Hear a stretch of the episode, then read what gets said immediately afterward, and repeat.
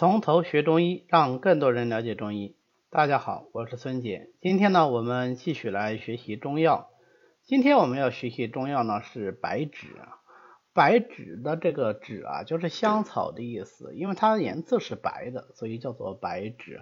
其实芷作为香草呢，我们以前在高中啊，或者是喜欢学古文的，就经常会看到它。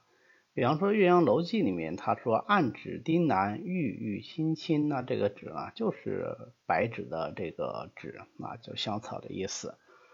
那白芷的功效呢是比较多的，但它的所有的功效呢都是跟它的药性特点有关系。白芷是辛温归肺胃二经的，然后它有一个特点，就跟其他的辛温解表药相比呢，它有一个特点是特别香啊，这本身就是香草的意思嘛。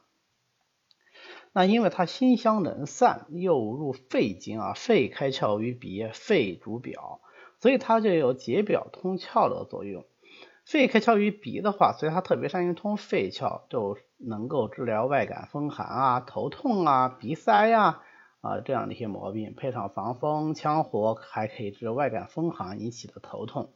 但是白芷啊，它治头痛的这个功效不仅仅是说它可以这个啊，疏散风寒，更重要的是它芳香上达，而且入胃经，所以它是祛风止痛的作用比较好。因为入胃经，所以特别善于治疗阳明胃经的头痛。阳明胃经的头痛是哪痛呢？阳明经是隐于头面的，尤其是这个前额啊、眉棱骨啊这疼痛是阳典型的阳明经头痛啊，所以它就能够治疗眉棱骨痛、头风痛、牙齿痛、啊、牙龈痛，因为呃，银的话，齿银的话，它也是这个足阳明胃经所护之处。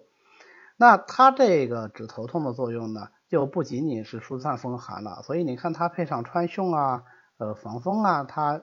就是著名的川芎茶条散啊，还有其他一些药物，它就能治疗头风之痛。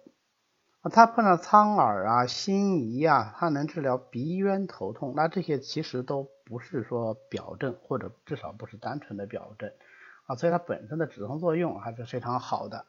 同样也是因为它辛香能散啊，所以它能够排脓。前面我们讲过了，陈农它那个基础啊，就是说气血瘀滞。那么你辛香辛香而散以后啊，芳香能散以后啊，它的气机就能得以通行。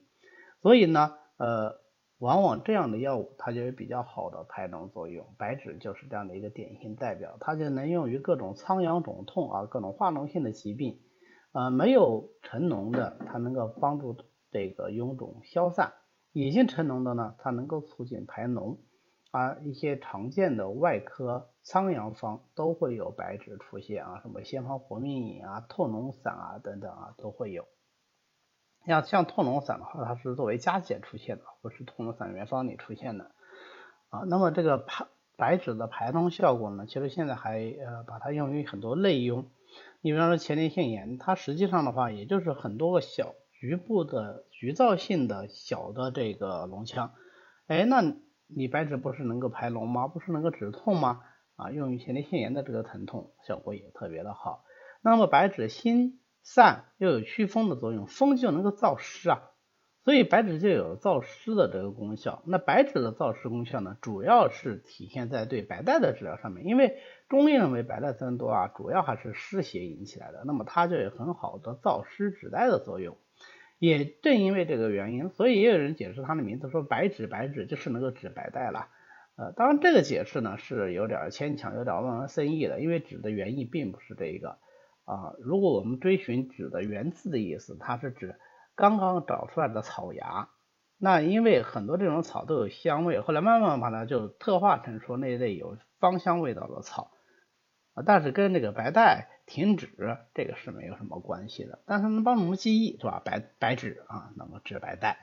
那治白带的话，它既能够治疗寒湿带下，它也能够就治疗这个湿热带下，就看它配伍了啊。如果是配一些呃，温燥的药，白芷啊、啊白术啊、茯苓啊，那治寒湿带下；那配一些清热、祛湿、利湿的药，黄柏啊、车前草，它治湿热带下，这个都可以。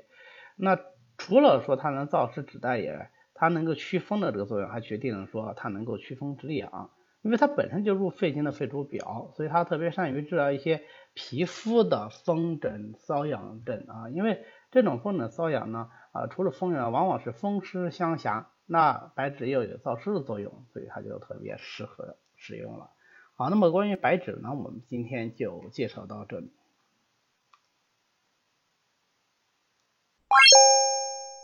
欢迎大家扫描下方 P P T 的二维码，呃，加我们从头学中医团队的微信，随时与我们联系。您也可以发送“从头学中医”啊这样的字样给我们的管理员，那么他会拉你入群的。这样你就可以跟其他的中医爱好者一起来讨论中医之术。谢谢大家，我们下次再见。